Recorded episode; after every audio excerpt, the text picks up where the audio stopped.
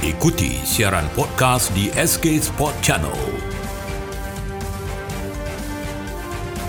Assalamualaikum dan salam bahagia para pendengar podcast Luqman Al-Hakim Muhammad MBI Ipoh dari SK Sports Channel untuk membicarakan peluang dan harapan pingat emas pertama negara dari jago badminton kita Lee Zijia.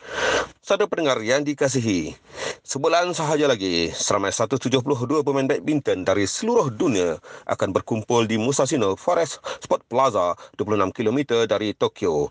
Kita tumpu pada acara utama iaitu persoarangan lelaki.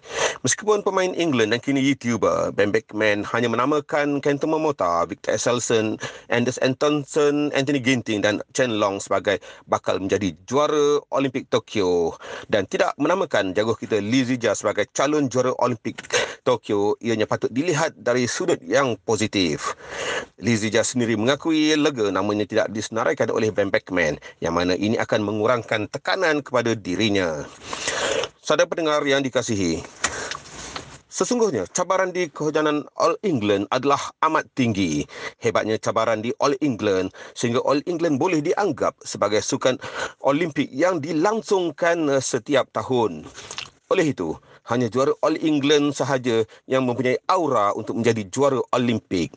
Oleh itu, kemungkinan besar 99% juara Olimpik akan muncul dari salah seorang dari lima juara All England yang akan bertanding di Olimpik Tokyo nanti.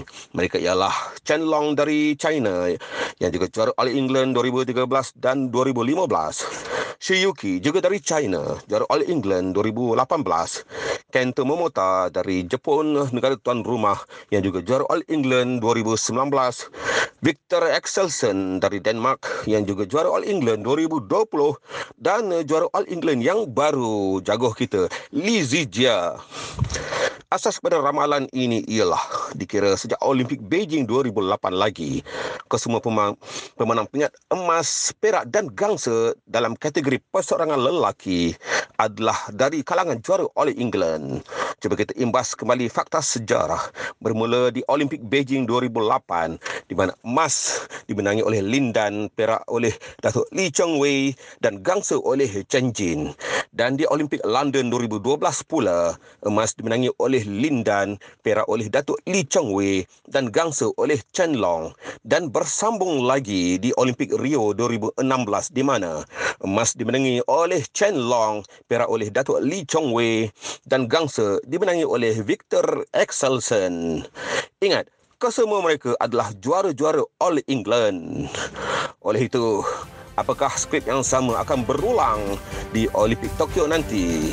Inilah fakta yang tidak disebut oleh Ben Beckman dan sejarah tidak pernah berbohong. Oleh itu, bagi kita rakyat Malaysia, Lizia tetap berada dalam lima senarai pilihan kita untuk menjadi juara badminton sangat lelaki di Olimpik Tokyo. Sila tinggalkan komen anda. Sekian dulu dari Lukman Al-Hakim Muhammad MBI Ipoh SK Sport Channel. Hingga jumpa lagi. Sekian, terima kasih.